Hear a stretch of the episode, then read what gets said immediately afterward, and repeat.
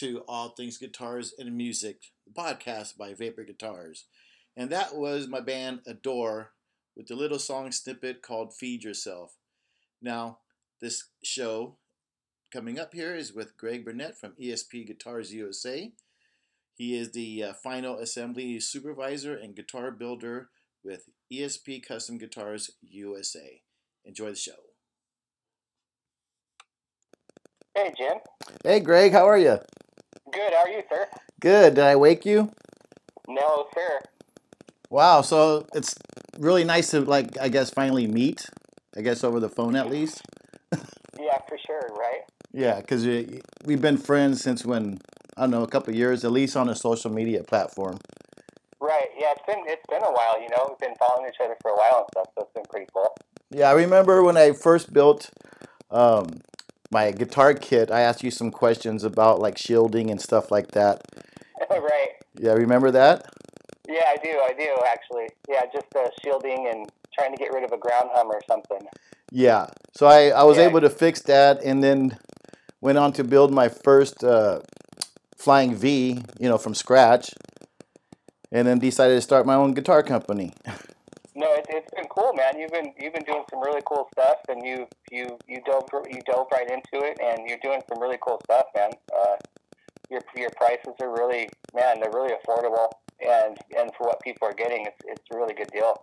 Yeah, so obviously it's manufactured overseas, so I could keep it at the low price point. But the quality Yeah. is actually really good. I got, you know, friends from Dark Angel, Power Man 5000, playing them and saying that they're actually really. You could charge more for these, but I'd rather get the guitars in the hands of people first. Right. No, Yeah. that's that's the thing, man. Because um, you know, I don't I don't look down at that at all. Because honestly, it's a big, it's a huge investment to invest in this in in, in a shop to be able to do a lot of uh, you know manufacturing. You know, as far as setup to where you're efficient. You know, as far as guitar manufacturing stuff. So it takes a, it takes a lot, and I think if you can find a good factory that delivers uh, a quality product, then everything else, like the fit and finish, you can dial in and and and uh, you know, kind of dial stuff in the way you want as far as your quality standards and stuff like that. You know, say you get a raw neck, raw body, or whatever. Um, Yeah. I don't know if you're getting them finished overseas, but um, no, it comes to me complete, and I do like a, a 10 point inspection, I guess. right. And so far, I haven't had really had to do anything. I was expecting to do some, you know, uh, leveling of the frets. You know, even the guitar necks come like perfect. Wow, that's awesome. Because usually, yeah, usually that's one of the standard things you have to go to is go through the setup. You have to you have to re-level frets, make sure frets are seated Yeah. properly, or or make sure frets aren't springing up on you and stuff, and then do a level on them and, and uh, tech them out from there. Yeah, I mean, no sharp edges or anything, but I do order small quantity, so they do a lot of hand work with them. Oh, cool. Okay. So Really, really cool. Yeah, so thank you for that. Appreciate that. So, um, anyways, I got Greg Burnett from ESP Guitars USA with us. Um, thank you for doing this podcast. I really appreciate it. Oh yeah, of course, man. I mean, it's it's been cool to just uh, you know get to know you over social media throughout the years and stuff. The last few years, I guess it is, and uh, you know you're doing some cool stuff. I mean, you love the instrument, you love guitars. You got you dove into uh, you know doing your own thing, and despite having a full time job and everything, so that's pretty commendable.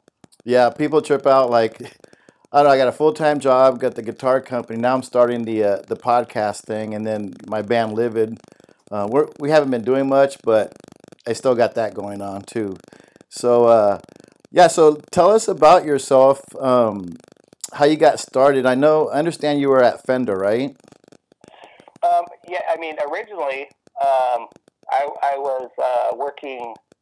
Well, what it was, I you know, I had a part time job or whatever, but uh, what it was, I was going to school for auto body and paint, so I was going through a certification program. Yeah, And uh, I think what it was, it, my dad mentioned something to uh, to a friend of his who was an original Jackson Charvel employee who was working at Jackson at the time in Ontario, California yeah, so the the factory we were at before Fender bought bought the company.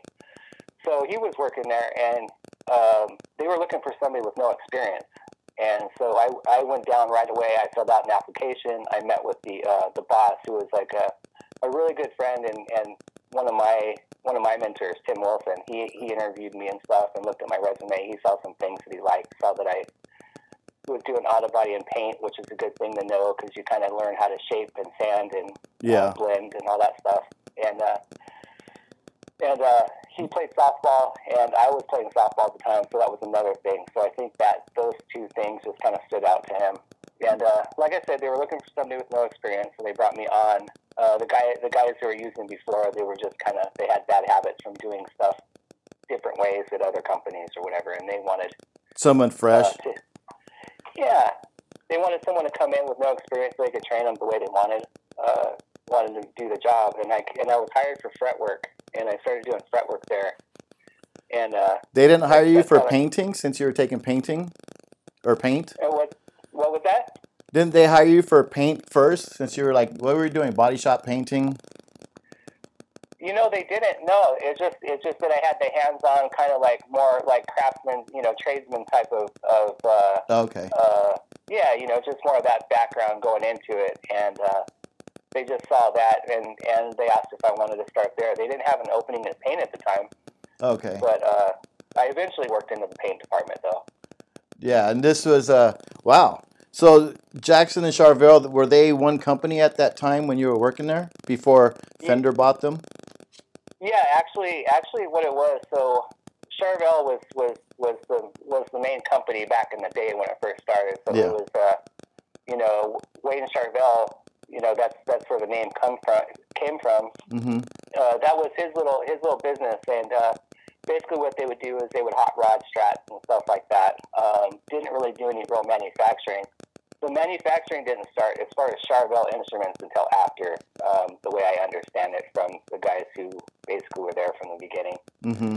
So guys like Mike Shannon, Tim Wilson, you know, uh, a couple other people, Mike Eldred. There's there's others in that too, but they were all part of the you know original manufacturing of, of the early Charvel, like the first run of Charvel. So Charvel was the actually com- actual company. Mm-hmm. Jackson came about uh, from a need to like maybe go go and have a different brand for like say the Randy Rhoads. So when the first Randy Rhoads was made, uh, they thought maybe it was too radical to put the Charvel name on it. Yeah. So they called it Jackson, uh, um, as Grover Jackson was the company at the time. Okay. And then uh and then you were there when uh, Fender bought them out, right? Yeah, I was there. So that was like I want to say, uh, I want to say 2002 maybe. Mm-hmm. Uh, 2000, yeah, 2002, 2003. Uh, I think 2003 we actually moved from Ontario to down to the Fender factory. In Corona. Yeah, in Corona, California. Yeah. Wow. So uh so you started doing fret work and then what did they have you do? Cuz you you Well- basically worked your way up, to like a final assembly supervisor. Right. Yeah, that's that's exactly how it went. Basically, what I what I did was I used to get ahead because I didn't I didn't like to when I first started. It was a, it was tough, Yeah. and uh, you know, eventually I you know I had to I had to work really hard to to get really good at what I was doing. So Mhm. you know, we had we made a lot more guitars back then um, at that actual factory. I mean, for Jackson Charvel, it was it wasn't it wasn't their um, busiest time, but we were probably doing a couple hundred guitars a month. I want to say somewhere around there. Wow. Still a lot of guitars. Yeah, Wow, okay. And then um so you worked at at the uh the Fender factory in Corona for how long? um, I was there. I want to say from 2000. Well, I, total total I was with Jackson Charvel, so I didn't actually work for Fender itself as far as like on their product line. I always worked for the Jackson Charvel line. Okay. So did they have the companies companies separate within the uh, factory? They they did. So it was kind of weird at first. Nobody knew how to accept us. So they moved us in, made some room for us and stuff. But uh, you know, like how you have a new kid at school and you kind of feel a bully as you walk down the halls. Yeah. Kind of how it seemed. It's uh, it's kind of how it felt for us for a while until we kind of worked our way in, and everybody got used to the idea that there was a another group of people working there now. You know. Yeah, the the younger folks. yeah, exactly. You know, that was like that was my perception. It felt like you know you're the kid at school and you're getting bullied because you're the new kid at school, kind of thing. But uh, we we we uh, eventually worked our way in and, and assimilated with the culture. You know. Yeah, I bet you it was fun to work there. I always see videos and stuff and uh, of people working there. Um, uh, Sean Silas, you know him, right? Yeah, I know Sean. I actually interviewed Sean. Oh, you did? Yeah. Recently? No, I interviewed. I no, I interviewed Sean for the job at, at over there. Oh, for the oh for the job. Yeah, because yeah, uh, so I I brought him I brought him on to Jackson Charvel back then. Yeah, he's a good guy. yeah, that's cool because you know I follow him on Instagram, and I'm working in the office, kind of stressing out, and I see his little videos at work, and I'm like, dude, are they hiring? I know, huh? yeah, I mean, I'll, I'll start off as a janitor first, but you know, just to get in there. Then he goes, Right. he goes, uh, you're probably making more than you would here anyway. So, and I'm like, yeah, that sucks. But yeah, yeah, I mean, it just it, it just depends on the role. You know, when you go in, uh, I would say I would say Fender was always very competitive and very um, actually maybe on the higher end of the scale as far as pay. yeah, So for certain for certain jobs or, or whatever, but it's just really where you- where you find find your spot where you work into what your level of responsibility is, and then it just goes up from there. yeah. So I, I always imagine it, it would be a great, you know, well, because I'm into guitars and stuff. So, you know, that's why I think it would be fun. Oh yeah, totally. Just to be around it and, and be in there and uh, be a part of it is is it's a, it's pretty awe inspiring when you walk into a factory that size and you know they could have you know six hundred you know six hundred plus people at any time working there and uh, you walk around and you see guitars on con- on uh, overhead conveyor belts just kind of going around the factory as they're dry- as they're drying and they just sit up there and cure and um, it's a, it's a pretty crazy sight to see you know uh, just the amount of uh, work being done in that factory. It's pretty crazy. Yeah, since, since uh, you didn't have that that you didn't have any experience before you started working for a guitar company, were you like in bands before? Like, were you into the guitar? You know? I was always into guitar, and I was always, uh, um, you know, I always played.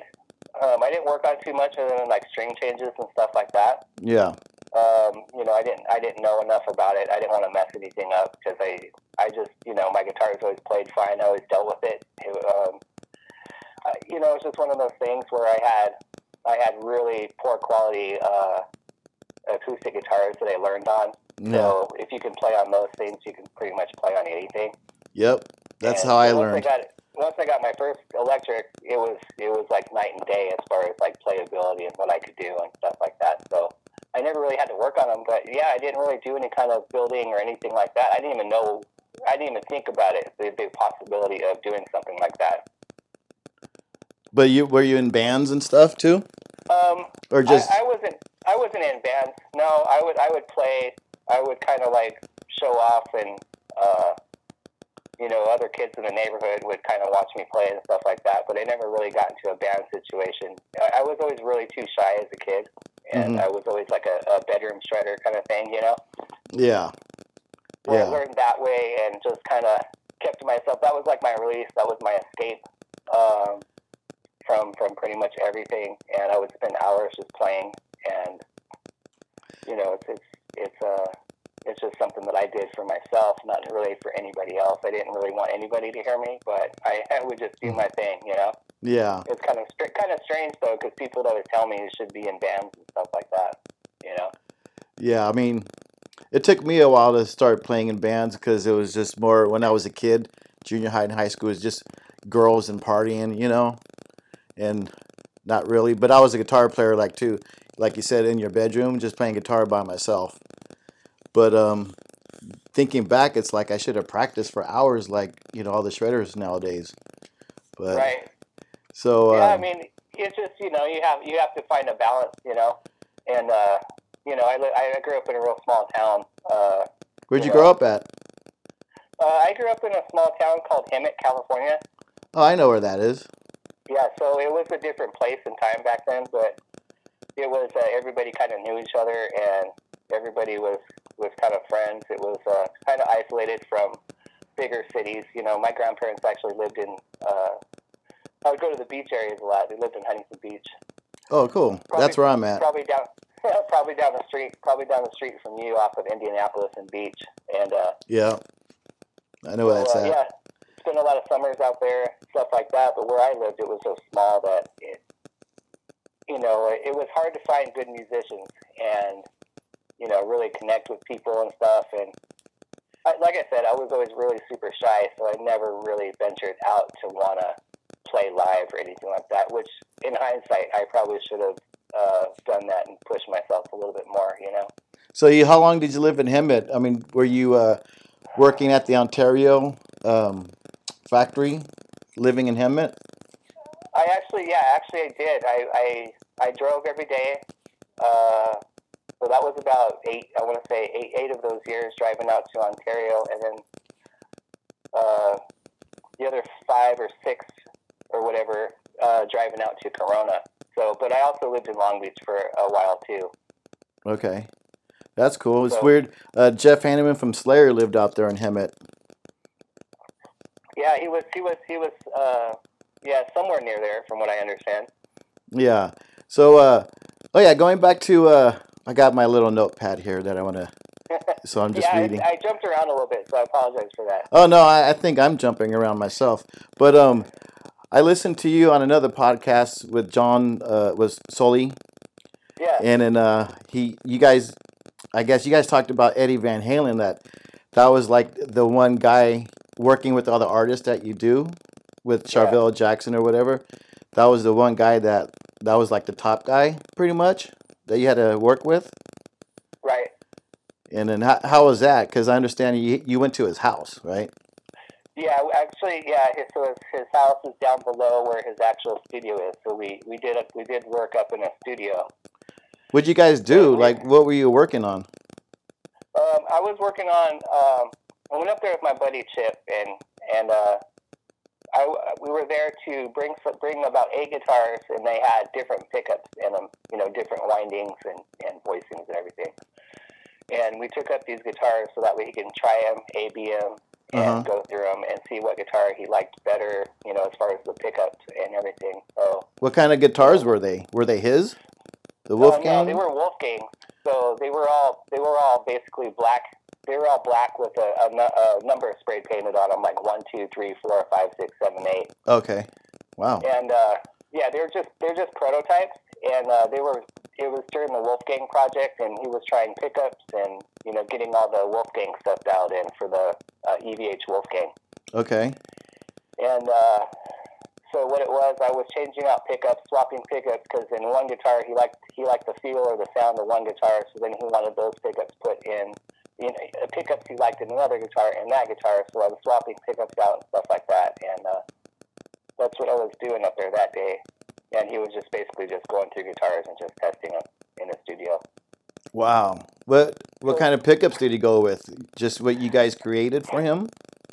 Yeah, they were basically uh, they were basically Fender made pickups off the Fender uh, pickup line, and they were just wound, you know, to certain specifications that he wanted, and some were wound different than others, and and different, you know, different outputs and stuff like that. So he was just trying to figure out what pickups he wanted to go with as far as his his production model. So were you there just one day, or did you have to go up there several times? No, it was just the one day for that for that specific trip. So uh, went up there. That was that was pretty nerve wracking because I'm working on his guitar and he's standing right next to me and talking to me. You know. Yeah, I mean, like, who was all in the room? You, you, your buddy, and, and Eddie. Uh, it was me. No, uh, I think Chip and then uh, and Eddie's assistant, and uh, he was over in another another room. And Chip was in another room, but I was in there with Eddie, and Eddie was just asking me questions as I'm working on his guitar. He was asking me how long I was at Fender and stuff like that. You know, just kind of kind of mind blowing because like I, I grew up with Eddie Van Halen posters and Same here. calendars, and you know he was he was the guy for me when I was growing up. You know. Same here. Like, my childhood consisted of like in poster hanging. It was first Bruce Lee, and then Tony Alva. The you know I thought he was the greatest skateboarder ever. Skater. and then and, and then Kiss, and then Eddie Van Halen. It Right. was he took over the whole room of in posters, Van Halen. And so, so So you went there to his house to do the pickup stuff. What was your position at the company? Like, how did you get chosen for that? Was it your position? Um, I I think just because I because of my um, you know I, I I always did all the the final fit and finish and well not always but Mhm. for for quite a while I was I was already you know really I did really well at all the final assembly of custom guitars and you know all the all the tech work that I've done and anytime you know an artist needed something done I was I was the one who did it and and took care of that stuff for years so I think it was just something that um, people. I, I, I don't know. I, I I don't know exactly why I was chosen, but I think it was just I was I was the guy at the time, best guy for the job at the time to do it, and Uh-huh. you know I, I I I was I was always like pretty, you know I was always pretty meticulous, and I like things to be you know perfect, and there might have been some of it too, you know Yeah. but I think it was just more or less that I was I was the right guy for the job at the time, and uh, I was available to do that. I was I, I wore I wore a lot of hats. Like like Jackson Charvel was a was a smaller company, and it, at one time it got down to only ten employees, and I was one of the ten that were still left after uh, after layoffs and stuff. So Okay. uh, and that was pre-Fender.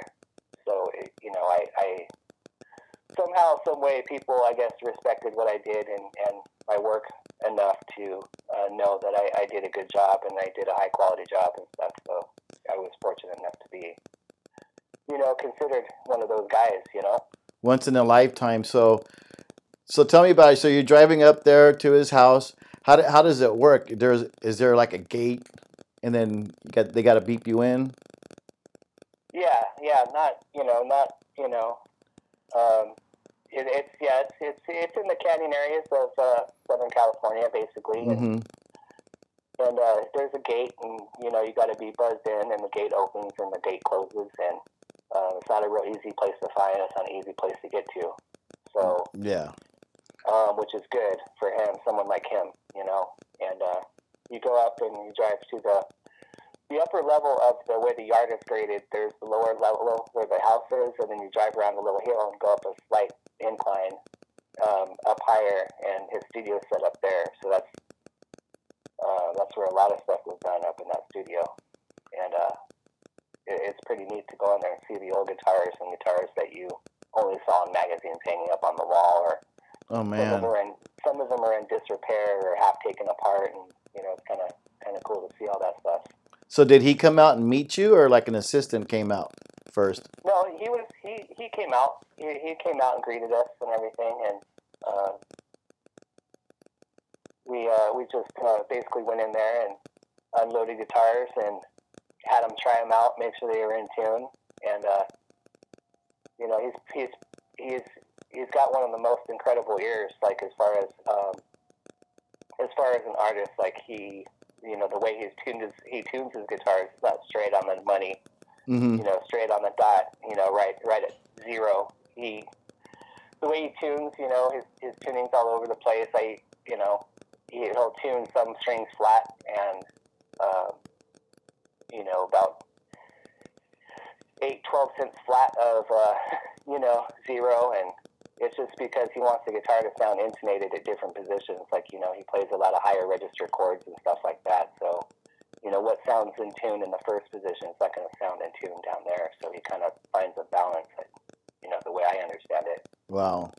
So were you like big fanboy, or did you have to keep your composure? Yeah, I just, uh, you know, basically, yeah, I couldn't, I couldn't get all, you know, fanboyed out as much as I wanted to tell him how much I respected him and his music and how much it meant to me growing up over the years. It just, uh, I just kept it professional. You know, that's one thing people say, how come you don't take pictures with these people, all these people you've met? And I always tell them, you know, I'm just not that guy. I just, you know, they're, they're another person to me and I'm doing a job. And Yeah. so I just try to keep it like that without, you know, crossing the line because sometimes you can get some, uh, we've had employees who, who've been reprimanded for, uh, you know, kind of being a little creepy. You know, I don't know how else to put it, but with uh, some of the some of the uh, artists and stuff, you know. Yeah. Yeah. So did you I, did you get to meet Wolfgang? I mean Wolfie? Did you no, meet? I, I No, it was just it was just us. It was just us four up there. So it was uh, Matt Bruck, me, and uh, Eddie, and uh, Chip Ellis. Wow, that's a once in a lifetime uh, thing that you got to go through. Oh yeah, it was. It was it was pretty nerve wracking because the whole time you don't want to mess up, you know, and you know you can do something a thousand times and be the best at it, but you have someone like that standing next to you and you're like getting nervous that you're gonna make a mistake or something, you know. Yeah, I mean, I, I can't imagine because, like, you know, living idol or whatever you want to call it, but like, if I was like in a room with him, just like me and him and another person or something, and he'd say, "Hey, what's your name, Jim?" I'd be like, ah, um, um, yeah, I'll be like dumbfounded. Right. You know, I mean, just so nerve wracking to be around someone like that in a small in a small little room. Right. You know, I without tried to I tried to block it out is what I did, you know, and just try not to think about it that way. yeah, Like then I, after the fact, I'm like, man, Eddie Van Halen was standing right there. I was talking to him. I was working on a guitar that he was trying out, and you know, plugging into his pedal board and and seeing his reels, reel to reels, and and his the you know where they recorded a lot of albums in that studio. You know. damn. Did you at least get a pick? Um, no, no, I, I did. I didn't get. I didn't take anything or ask for anything, or you know, that's that's the thing. Maybe I'm kind of stupid that way. I should have probably, uh, you know, asked to get a picture with them or anything like that, but I didn't. No. So and so that was the only thing you got to do with Eddie was uh, pick up uh, selecting. Yeah, pretty much. Just go up there, spent the spent the day up there, and uh, him him testing out guitars, and that was that was pretty much it. I mean, the other stuff I did was uh, was more on the production side. Um, the first, he had a replica of his uh, of his Frankenstrat, you know, his Franken Frankenstein guitar, Mm-hmm. and uh, I had to basically map out the the final assembly process on the on the first 25, just kind of get a time study together, you know, for the uh, for the guys who were you know my managers and stuff, and uh, basically just let them know how long it should take and and basically map out like how the final assembly process was going to go because there's a lot of details you have to work out on those things. You have to drill all the all the weird holes that were all over the body, or you have to um, you know, just just all the little nuances with his with his original uh, Frankenstein guitar, and get all that stuff down to a science, and make sure it can be reproduced and and duplicate, you know, duplicated or whatever. So Wow. that was my role with that with that project. So the first 25 that were done off the line of 300, I I put together. So, Cool. Cool. Uh, what other artists? Uh, I know Eddie Van Halen is probably the, the big one for us, but like, uh, did you get to work with Metallica or you know any other big ESP artists?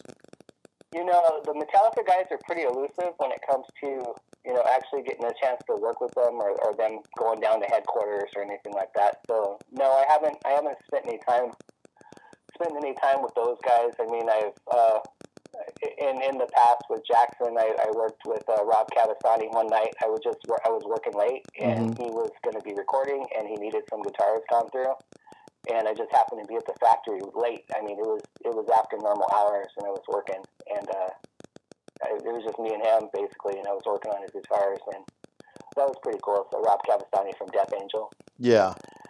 and uh, you know, did some did some stuff for Carlos Cavazo back in the day. Nice.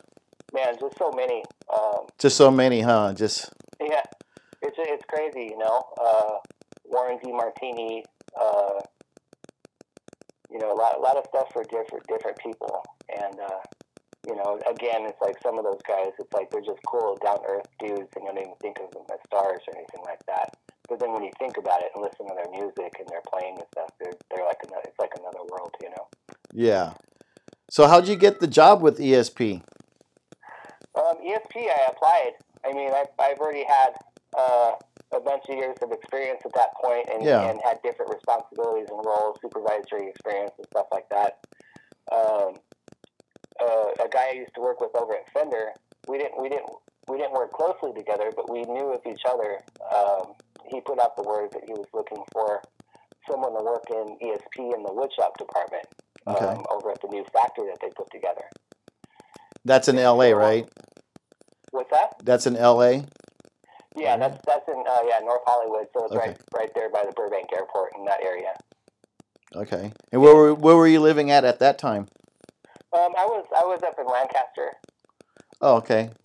So Yeah, it's a little bit of a there. I was working uh, at that point. I was I was going to school. Uh, you know, I I've spent a lot of a lot of years in school, so a lot of my time after Fender, I've spent like professional development and stuff. But at the same time, um, I was working with Tim Wilson as well, who had a, a bunch of guitars that he was making for different manufacturers or different people, I should say, different Mhm. brands.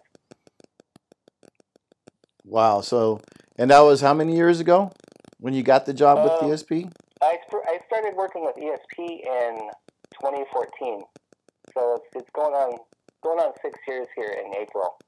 Is that how long um, ESP Guitars USA has been in LA? I guess you guys opened shop there, right?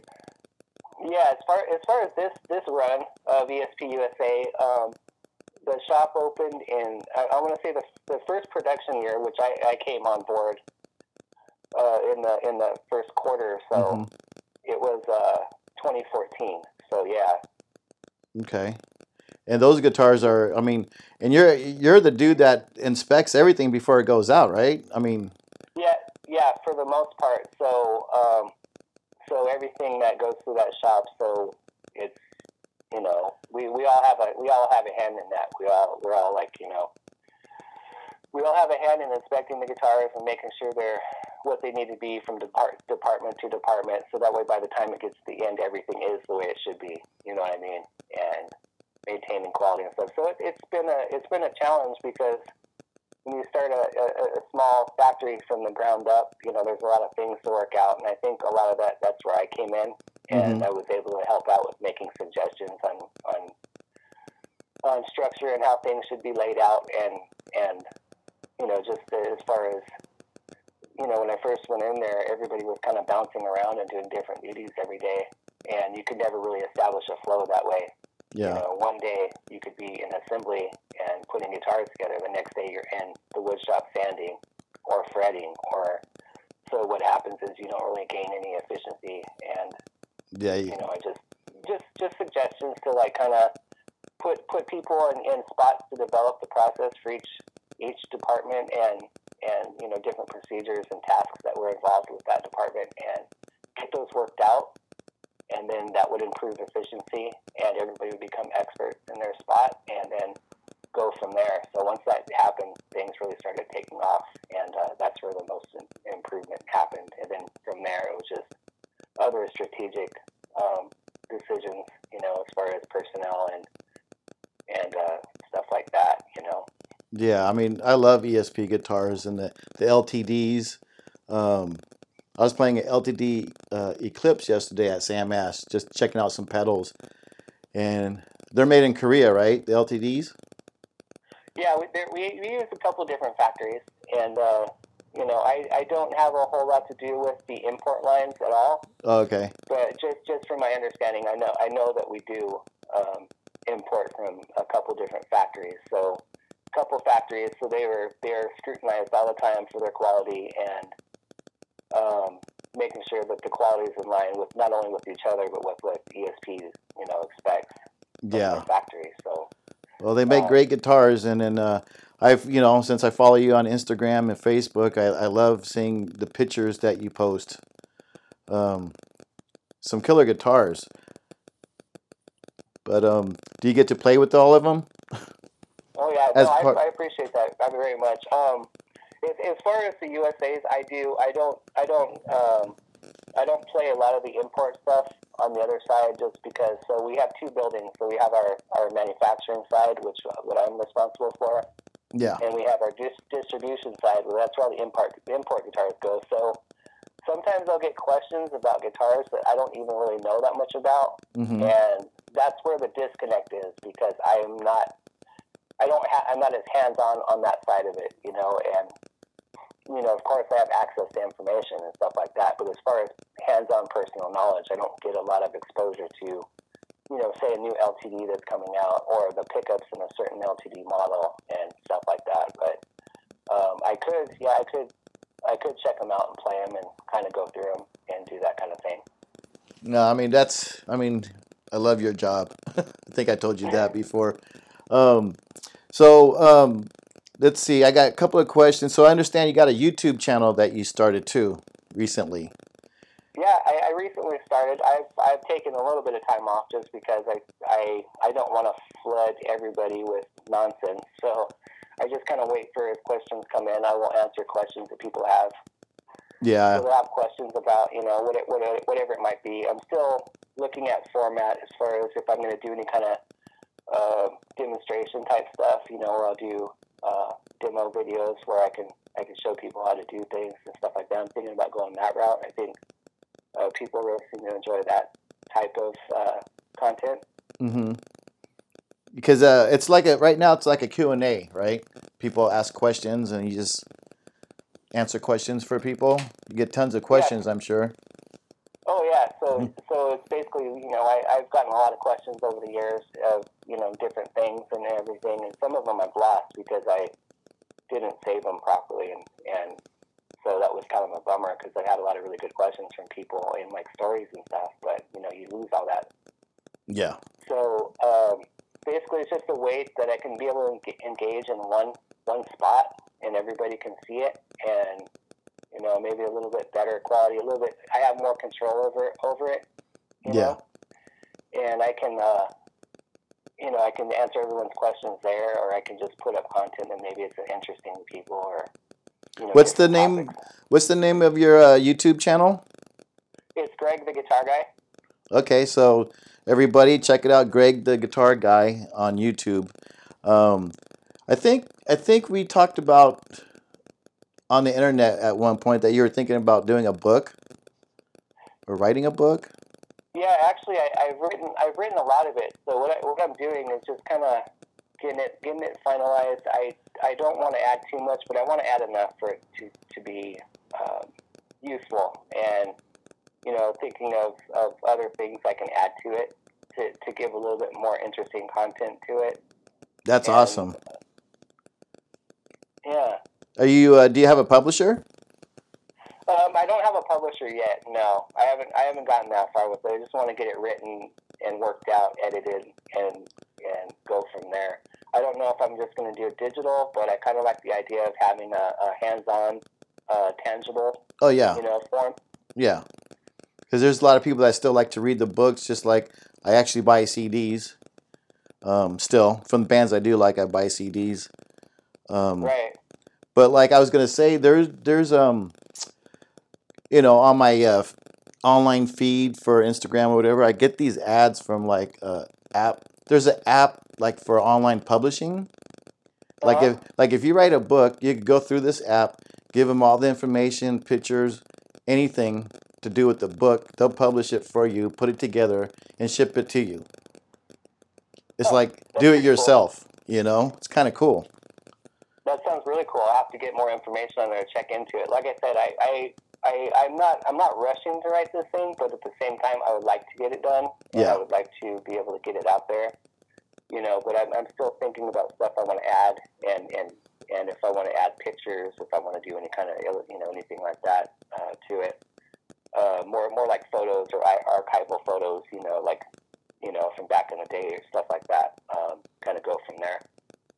Well, I'm sure it's, it's it'll do well in the uh, guitar community. You know. Well, I I hope so. I mean, you know, really, I you know, for me, it just you know, if it helps somebody, that's that's the idea you know, I I'm I'm more like I'm more like kind of a guy who's like a little bit more not not really a self marketer, not really a promoter or anything. So some of my social media or some of my um, my approaches are probably a little bit kind of laughable, probably to some.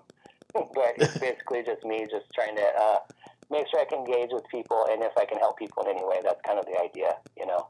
Well, once it comes out, I'll be promoting it. I'll buy it, and I'll be promoting it. So I appreciate that, Jim, very much. And then, um, do you ever consider like, I mean, you have all these years' experience of guitars and stuff like that.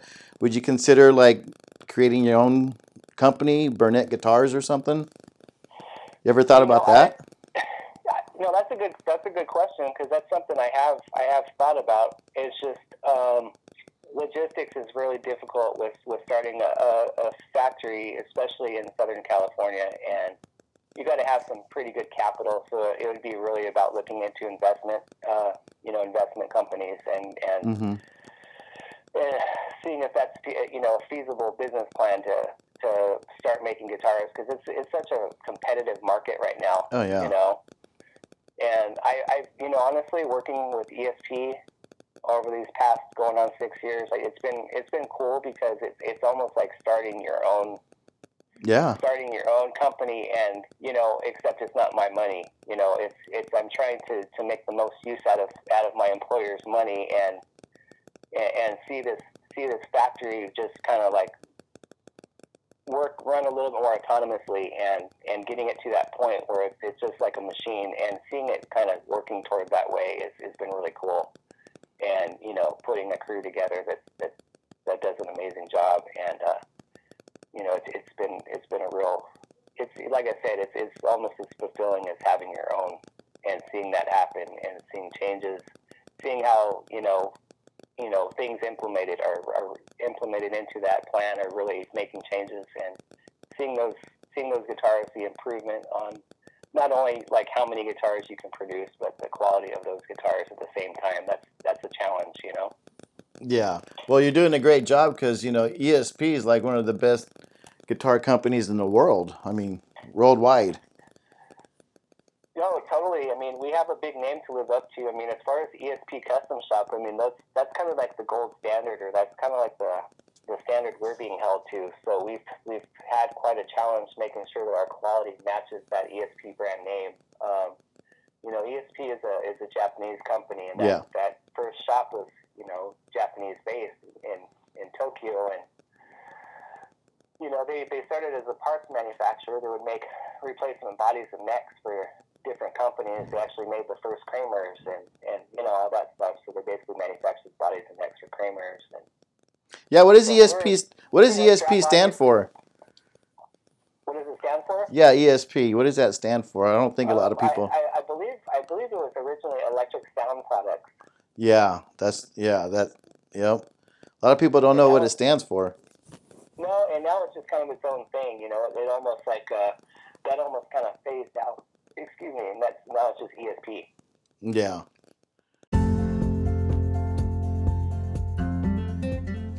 This episode is brought to you by Grain and Stain Flooring out of Huntington Beach, California. High quality flooring company. Bring new life to your home with awesome flooring from Grain and Stain Flooring. You want high end work at affordable prices? Call Grain and Stain Flooring at 714 907 2128. Once again, 714 907 2128 and schedule a free estimate appointment. Grain and Stain Flooring is also licensed, insured, and bonded. For a 10% discount, mention All Things Guitars and Music, and they'll give you 10% off of uh, any service that they provide to you. So don't forget to check out Grain and Stain at grainandstain.com. Grain and Stain Flooring, 714 907 2128. Thank you, and back to the show. All right. Well, I appreciate. I mean, I'm getting towards the end, but I got a few questions to ask you before we we call it a day. Um, That I like to ask people. Um, let's see. So, what was the first riff that you learned on the guitar? The remember? that I learned, um, I want to say, you know, probably like the standards, like "Smoke on the Water," um, Yeah. that that type of thing. Uh, uh, maybe it is probably. I know. I wish I could remember this because there were so many at that time that I was learning, and it was basically those those little more more simple simple riffs compared to what I could do now. You know, but um, I would say "Smoke on the Water" and um, "War Pigs." Oh yeah, yeah. War Pigs is another one, and then Yeah. those two and smoke. Wait, uh, Cat Scratch Fever was was the Oh, big ones. cool. But um, like my my very first riff was uh, Barracuda by Heart. Okay, yeah, I learned that one. I learned that one early too because I thought that was pretty cool. That intro, you know. Yeah, and and then that was like the first thing I ever learned, and it's like no wonder why I like thrash metal because because that the picking for Barracuda, you know. that that that galloping, that Yeah. galloping type picking, you know.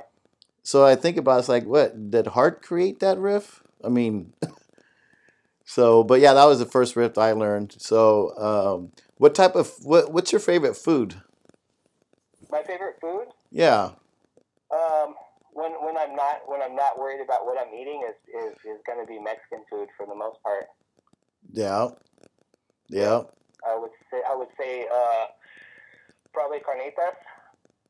Nice. Yeah, me- me- Mexican food is like, like I got a wife and kid, and then sometimes we argue about what we're gonna eat for dinner.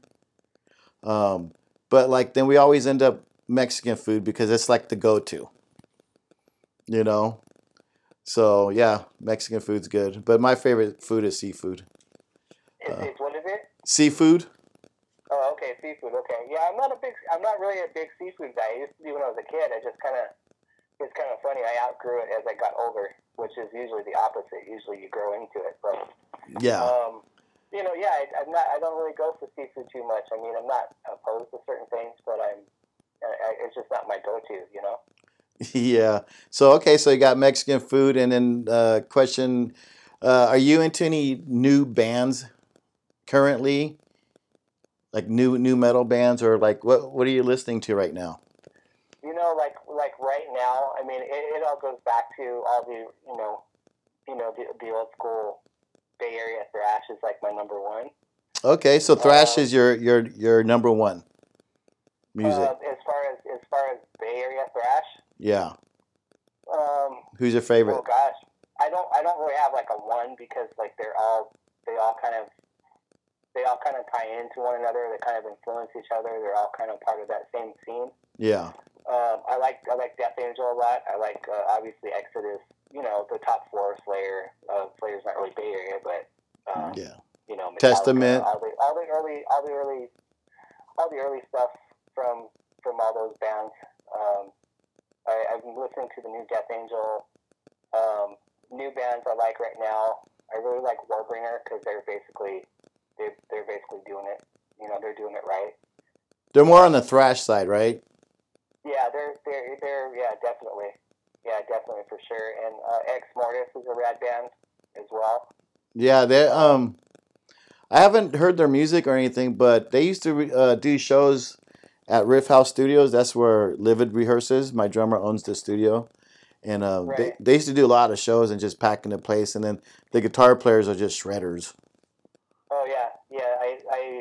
I kind of really got into uh, Warbringer. I got a uh, a friend. He's actually an ESP artist, and he plays in Warbringer and Exmortus. So he plays in a couple different bands. And Oh, he'll, okay. He'll do three if if possible, you know. But uh, I've, I've had a chance to check them out. They've been they're a really good band. They work really hard, and they got a killer sound. Wow. Um. So yeah. So oh yeah, that's one of the questions I forgot to ask you. Like, how do you get the um, how do you endorse the artist? Are you part of that or no? You're not part of that, right? How do you get the No, I artist to endorse? I don't do, I don't do any artist. I don't do any artist relations or anything like that. Um, but usually, usually they'll have, usually on the website they'll give you like the criteria and they'll kind of lay it out. You know, ultimately it's really up to the artist relations uh, team. They they they, They- go through stuff and how how they do it. I don't I don't exactly know. You know, but Yeah. um, I know that they look for you know, now nowadays a lot of it has to do with followers and you know, uh, followers, uh, what you know, what your brand image is. Um, there's there's just a few things that they'll look for, and I don't I don't even know their exact criteria, but I would say that that's kind of like the go-to.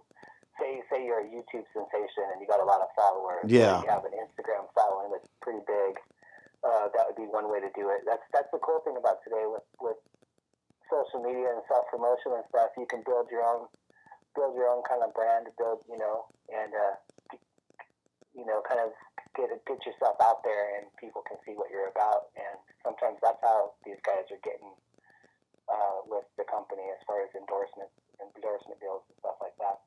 Well, like recent in recent years, the NAMM, you know, it's like YouTubers are like the big rock stars nowadays. You know, like the Okay. Jared Jared Dines, he has like I think three million subscribers, and he's like a rock star at NAMM. With the, Right. No, it's true. I mean, yeah, that's what I mean. It's like a lot of those, a lot of those guys, they they've just found a platform that they can show everybody what they got, and you know, get get all this fo- get all this get all this following. They're obviously doing something right. They're excellent in marketing. They're excellent at video production. Um, you know, all those things. They work really hard. They, you know, they don't, you, people don't realize the amount of hours those guys put into what they do. And yeah, it's a full time job. you know, and plus they're good. They're they're good at what they do, and obviously they're entertaining, and they they deserve to to earn some revenue for what they're doing out there, and and and uh, you know what I mean? Yeah, it's it's it's a different world, and it's like, you know, I dig that they've figured out a way to uh, make money in music, doing music. Right. You know, instead of the You know? traditional way. And then, uh, so let's see. So we got that question, and then, uh, what what shows do you watch? Like your Netflix series or Amazon? You have any shows that you watch? Let's see. What am I? What am I watching right now? I'm watching one. It's a it's a series, and I didn't I didn't even know they were going to do like multiple multiple seasons or whatever. But I'm watching a, uh, something called You. Oh yeah, yeah. I just Yeah. finished it. Yeah, so I, I'm watching that right now. I'm, I'm in season two, and I guess they're going to have a season three, which means that the main character is still going to be around. So not to spoil anything, but Did you finish the second season? um, not yet. Okay. Well, yeah. Well, I'm not gonna say anything. Um, Okay, well, I guess I'll find out find out here shortly. I guess. yeah. So like, so that's Netflix or all right. That's what um we just finished. What am I watching right now on Netflix? Oh, I'm watching this thing called The Legend of Bruce Lee. Oh, that sounds pretty cool. It's like it's only one season, but it's like 50 episodes. So I don't know. It's it's a Chinese show, so you have to read. It's subtitled. So oh, I'm gonna, I'm definitely gonna watch that because I'm a I'm a Bruce Lee fan. that and then uh yeah, I think that's it for right now. But um cool. so how can people reach you on How your can so people reach me? They can reach me on Instagram at that guy Gregorio, okay. and my Facebook is just uh, should be just Greg Burnett. And then uh and then you already mentioned the YouTube. YouTube channel Greg the Guitar Guy. Okay. Yeah, I'll try to put I'll put some links up, you know, when I do release this. I'm just new starting this, so you're my uh second person I got to interview and I really appreciate it. Wow, Jim, I appreciate that. I appreciate you even even wanting me on in the grand scheme of things because you know, um, like I said, I've I've been doing this a long time. I started, you know, with no experience and and went on to, you know, get to like a management spot. So, um, it's it's been pretty cool. It's been a pretty cool ride to go from from down there and then kind of because I was hungry early, you know, and I know Mhm. we kind of jumped around a little bit, but I was hungry early. I wanted to learn everything I could possibly learn so I would get ahead at my work. So I started with fretwork. I got ahead. I would go to other departments, whether I should have or not. Either way, what I did was I would get done with my work. I would be ahead of my quota, go over to other departments and ask the, the lead guy in that spot, hey, show me how to do these things. And that's how I basically gained my experience. Wow, see you- you're a hustler. Pretty much. I mean, I, I, I, I was hungry to learn. I wanted to learn everything. I wanted to be the best at everything, and that was really the idea behind it. Um, you know, the the only thing I didn't gain was like, uh, you know, Fender has this this marketing this marketing thing called Master Builder, and so basically, you know, uh, you know, technically, what I would have been, you know, is a Master Builder. Oh, okay. Without, without gaining the title or the, the you know, the hype, I, you know, it, those guys are good at what they do, and they, they should have that. But it's basically like that's a mar- that's a marketing title that Fender uses to promote their, you know, their their top level guys, and uh, Yeah. you know, so basically that's I worked my way through different departments and learning different things, and uh, going from there, you know. Well, that's how you that's how you become successful at at any uh, industry. You go in there, like in your case, you didn't know anything, and you worked your way all the way to the top, wanting to learn from other people, other departments, where most people would just like just be happy in their position. Right. You know, know, and that and that's the thing. You know, funny funny thing is is that I I uh, you know it just it's just kind of funny because like I did you know work through all different ways, but it, I I never start I never stop learning, and that's the thing. There's there's there's builders that are way better than me out there, and there, there's so many things that I don't know, but there's so many things that I do know. There's Yeah. a lot of things that I've forgotten more things that I remember. You know what I mean? Yeah. and uh, it just kind of it's kind of cool though because like there's so many there's so many cool creative builders out there. You think that you know when you just when you think like ah there's nothing really else you can do. You know like guys like Ron Thorn who's really he's really good at what he does. He's he's definitely earned the title of master builder as far as his his Mhm. uh, you know level of skill, his craftsmanship, his uh, just just the, the designs he brings to the table. So he's he's doing some really cool things, and you know there's there's countless others that no one even knows who they are because they don't have a big brand behind them. Exactly. And that's that's really what I was going with as far as like you know it's not to it's not to say that you know it's just marketing hype, but that term master builder is is something that a company gives somebody, but. There, there are incredible luthiers out there who, who are doing some stuff that that blow away any anything that we're doing within you know the standard confines of, of a of a of a major brand. You know. Oh yeah, I mean, I, I saw that uh, at the NAMM show in the boutique, the boutique uh, area. Did you Right. did you uh, see that? Yeah, I did, and that's that's my favorite. That's my favorite spot because that's where you really see see who knows what they're doing. Um, guys that I've guys that I've you know been exposed to because of that boutique area was uh, Scott Walker from Walker Guitars, Mm-hmm. and and a lot of his stuff is is just is just over the top as far as his metalworking, his his attention to detail, just his craftsmanship is, is next level as far as guitar building goes. Yeah, those those guys are. I like that that guitar comp that guy from Israel, Od, I think it is. Um, Mhm. He had some good stuff there too. But all those guitars were like incredible. Just like, I mean, I don't even like to look at them too, because it's like, man, I don't know what I'm doing. I, I don't belong. I don't belong doing this anymore because these guys, you know, it's just like it's just like when you think you're getting good on guitar and then someone comes along and blows you away. It's the same thing. It's like ah, I don't even want to play anymore because this guy's so good. You know? yeah, yeah. Well, just like all those um, people will send me videos of people playing guitar on YouTube, and there's this one girl um, a few years ago. I don't even know her name, but she looked like she was 12, and she was just shredding on everything the Mozarts, the Beethovens, the Steve Vai, and just shredding it, not even missing anything. And her face looked like she was kind of bored. I'm like, really? yeah. It's just like, wow, it's just people just have it in them. You know? It's true, and and you know also too though you, you know things that we you know to make not to make excuses for ourselves, but a lot of the kids you know with the past several years they've grown up with a way to learn note by note, nuance by nuance, and and and obviously they have to put in a lot of work to get to that level, but at the same time they've had a lot more eh, eh, you know they've had easier access to information than we did when we were kids. What do we have to do? Slow down records. Uh, Yeah. uh, you know, try to listen to things over and over again by rewinding a tape or putting the needle back or, you know, whatever the case may be.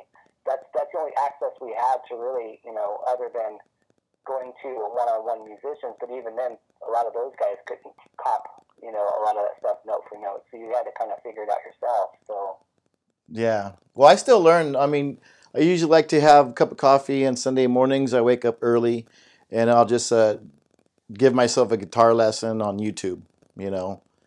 Yeah. Um, there's a lot of guys Yeah. like one day I'll do, okay, let me do a Stevie Ray Vaughan lesson. And then next day would be, you know, Steve Vai lesson. I just need to learn something one day a week on the guitar. no, that's though because it, that's exactly what I'll do. Also, it's like ah, I, I don't quite have this part right. Let me let me find that on YouTube and then I can learn it that way. And it's it's a great source of information. And like I said, we didn't have access to that kind of thing when we were kids. Could you imagine how many how many more guitar players or how how good they would be if we had that access to information back then? You know.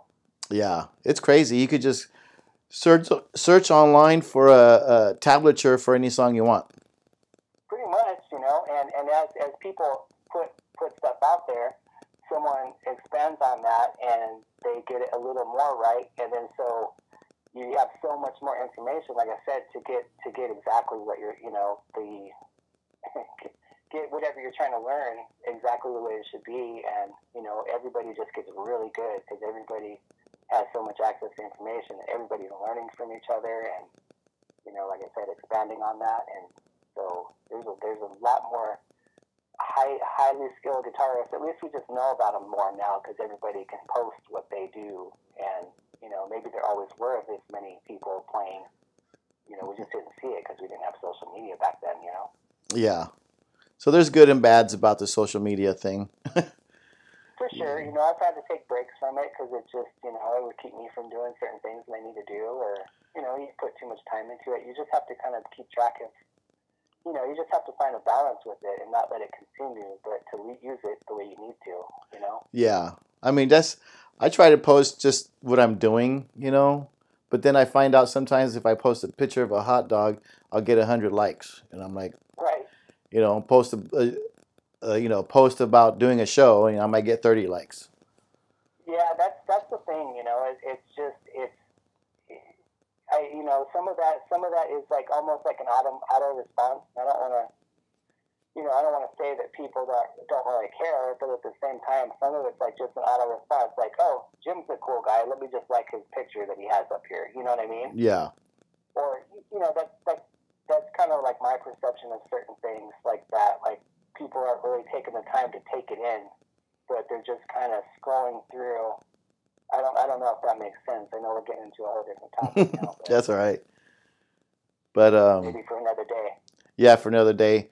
But uh, all right, well, thank you. I think uh, we hit the hour mark, so I think that should be good. And um, okay. But I'm gonna. I want when you do get your book out, you know, you could come back on the show. We could promote that.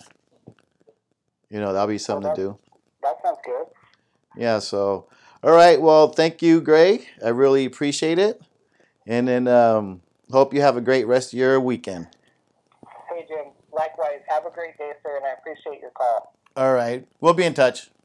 Thanks again, sir. All right. Thank you. Have a good Bye one. now. All right. Bye.